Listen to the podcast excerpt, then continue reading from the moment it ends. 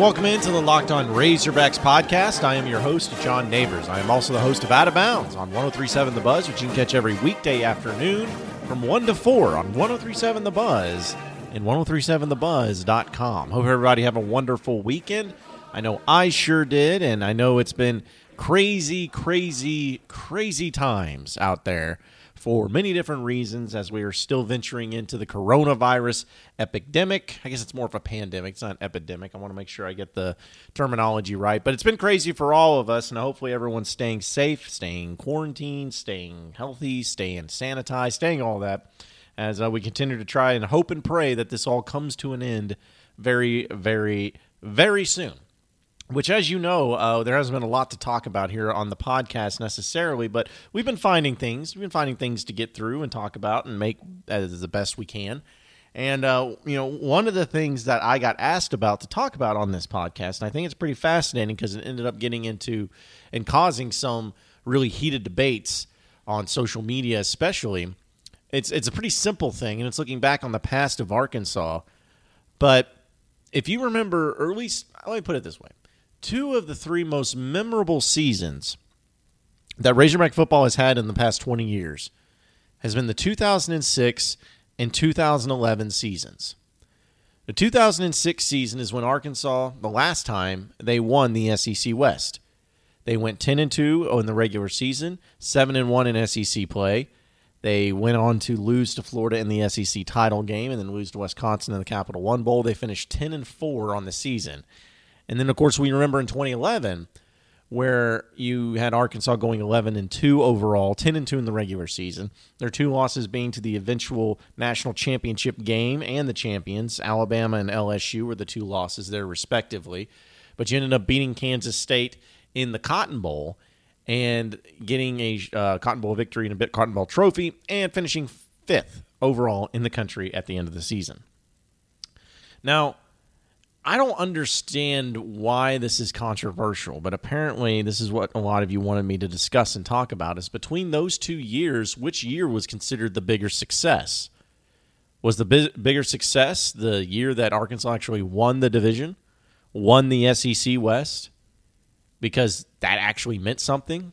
And being able to buy those Western Division championship rings, which we all knew Houston Nutt was so fond of? Or was it the fact that when Arkansas finished number five in the country after going 11 and 2, and the only two games you lost was to the two teams in the championship, to which many argued that Arkansas was the third best team in the country because those were the only two games that they lost? I don't understand how you can really have a debate between which one was better, which season was more successful, which was more enjoyable, all of that. Because to me, I want to have the end of the season be of something of note. I want the end result of the season to be something that you can actually hang your hat on and brag about and pump your chest out and, and, just do something with. That's what I feel like it should be more about. And when you finish top five in the country, when you finish number five in the country after going 11 and 2 and winning the Cotton Bowl, which at that point in time, folks, if people remember, the only reason like Arkansas in that game was very important is because – they wouldn't allow more than two conference teams in the BCS, and LSU and Alabama took that spot. So Arkansas just had to play in the Cotton Bowl, even though they were number six and Kansas State was number eight. So it was essentially a top 10 matchup, even though you had other games in the BCS being like between a, the 24th ranked team and the 18th ranked team going against each other in the BCS. People viewed the Cotton Bowl as being a true BCS bowl game because of the teams that were involved in it. But I would take that because it ends in a, such a better result. It leaves a better taste in your mouth. Feel confident about not only what the season was and be proud and excited of it, but also look forward to the future and to the next year. That's what how I look at it. And that's why I would prefer the 2011 season. But there were so many of you that were saying that the 2006 season was better strictly because you actually won the SEC West outright that year. Like there was no questions, no no thought about it in any form, any shape, any manner. It was all you.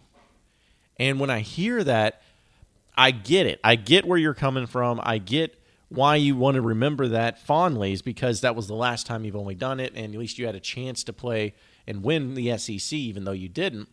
But to me, if you're going to lose in the SEC championship game, then what's the point? To me, an SEC West Division title, especially then, it means more now, but especially then, really meant nothing. I mean, be honest. It, it was it took you to Atlanta, and that was all well and good and fun, but nobody remembers who the division title winners are. What they remember is who the championship teams were, who won it all, who won the SEC, who won the conference. Division titles mean nothing. And nobody remembers that Arkansas won division titles except for Houston Nutt and Razorback fans. So I just don't I don't like the fact that people would prefer that over what you had in 2011. I want the end result to be great. I want to have momentum flying in to the next year. And that's what Arkansas had in 2011. Winning the SEC West would be great, especially right now. My goodness. Could you imagine winning it right now? If you win it right now, you're the best team in the country. Mean, just pretty much has been for the past 10 years. Every team that was the best in the West ended up being the best overall. So I'd take it right now for sure. For sure. But I wouldn't take it over the 2011 season if it meant what it was in, 20, in 2006. I just couldn't do it. But I'm glad that you guys had some interest in this topic. I think it's fascinating, and maybe a lot of you disagree. And if you do, let me know why. I'd like to know why you disagree with me. But I, both seasons were great. Both seasons were memorable. But 2011 to me will always be a lot more special because of what it meant in the end and what you had going for you in 2012. And unfortunately, we all know how that actually ended up.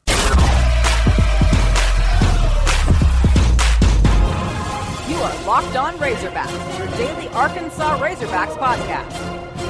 All right, moving on into the next segment of the Locked On Razorbacks podcast. I, have been having some fun with this uh, basically every single morning since there's not much going on. I like to go back and look at old Razorback highlights of certain plays, of certain times, of certain games and moments and all that stuff, and just re put out the video for everybody to watch and kind of just say, wake up to this moment. Some are good, some are funny, some are uh, feel good, you know, whatever. And like this morning, for instance, I put up I put up a uh, Marquel Wade when he uh, absolutely destroyed, nearly murdered that Vanderbilt player on the punt return. Um, so I put up stuff like that, and I put up you know Joe Adams plays and some great runs there, Darren McFadden, all that fun stuff. But of all of that, I've gotten a lot of interaction, a lot of retweets and likes. But by far, there has been one play that I have gotten more interaction from fans from than any other one by far. It's incredible. And the one play is of Matt Jones, but not playing football. It's when he got a steal and a dunk against Auburn in 2002, I believe. No, 2004, actually. 2004 where he got a steal and a dunk. He got an assist from Ronnie Brewer, and he just slams it home by running in transition. And I'm looking at that, and I and I laugh because I remember how cool it was. And I almost took it for granted in the moment because knowing that Arkansas had their quarterback, their starting quarterback, playing basketball and making athletic plays like that. And, I, and it just really dawned on me that man, yeah, that it, it's it is truly incredible to think about how good he was and how much fun he was. So that led me into a kind of a rabbit hole on YouTube, which I'm sure a lot of you go through and end up having happen to you. And started making me think about all the plays that I could off the top of my head and that were great. But I just started watching games and highlights of Matt Jones, not only for football but for basketball as well. And I can't even begin to describe how incredible he truly was. I think he might be the most underrated SEC football player of all time, and I don't think that's a stretch because there were there's not been any other players like Matt Jones, not in this conference. There is not a single player in the SEC that was six foot six, ran a four three seven forty, had a forty inch vertical, and played quarterback. And there was not one that was ever been like that. You've had some big athletes. You've had some great quarterbacks. I mean, you had Heisman winners. You had Joe Burrow, Cam Newton, Johnny Manziel, Tim Tebow. I mean, you've had some great ones. But to see the how he played and the, and the way he played, it still just blows my mind that he was able to do the things that he did and making it looking so effortlessly. And the appreciation that I have now for him is even more than what it was at the time. Because I, I wish I would have really appreciated and understood what we were seeing, what we were able to check out and just be a part of, because it was truly something to behold. And so that play was a good reminder. And so I hope everybody, if you know, if you want to relive some of those great moments, just follow me on Twitter at Buzz John Neighbors. You'll be able to see a lot of these videos I put up. And if you have any suggestions of some plays, some memorable ones, because I'm trying to do obscure ones, because everyone's like, you know, you could put up the Scotty Thurman shot against Duke, and I mean, yeah, that's awesome, and everyone knows that. But I'm trying to find the obscure great plays that not many people remember or think about when it's like, oh my gosh, I didn't think about that guy like Matt Jones dunking the ball. You know, that's not a play that stands out in a lot of people's memories. So I'm looking for any suggestions. So if you have any recommendations, fire them my way. I'll be putting them out every single morning, so be sure to check them out as well. But make sure you do that, folks. And man, oh man, Matt Jones was a treat. Could you imagine me playing college football right now? Woo, baby. That would be some sort of great time. But unfortunately, he was a one of a kind. But we just got to be happy that it happened not sad that it was over.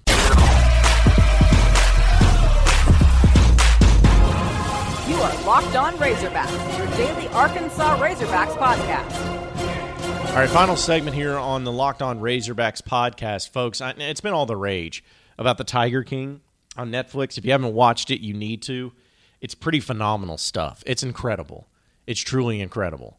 And it's been all the rage of people talking about it, and celebrities are coming out and talking about it.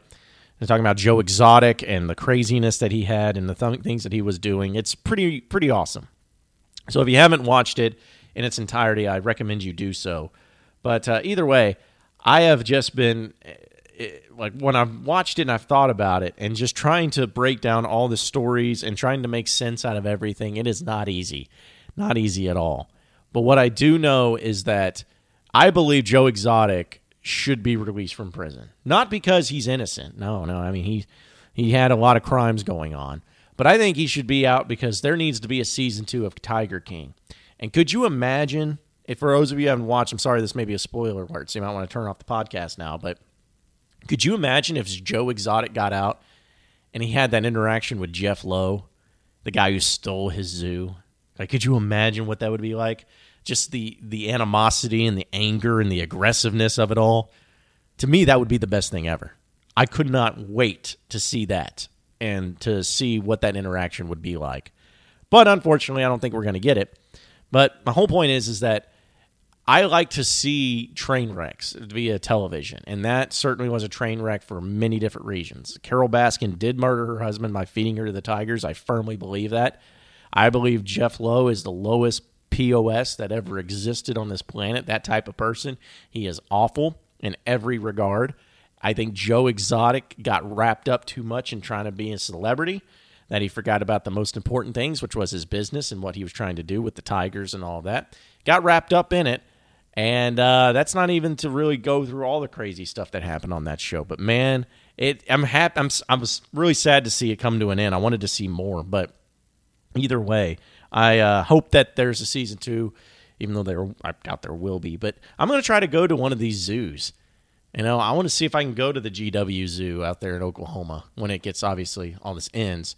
See if I can find Jeff Lowe. See if I can, you know, be like, hey man, um, you're pretty terrible.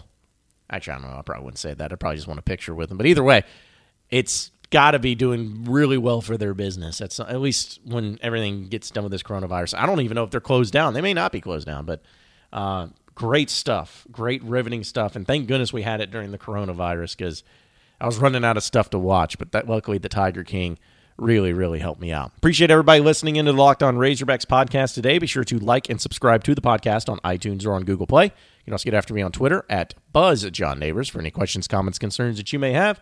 We'll keep it going from there. Same podcast time, same podcast channel tomorrow afternoon. Have a great day, everybody. We'll see you then.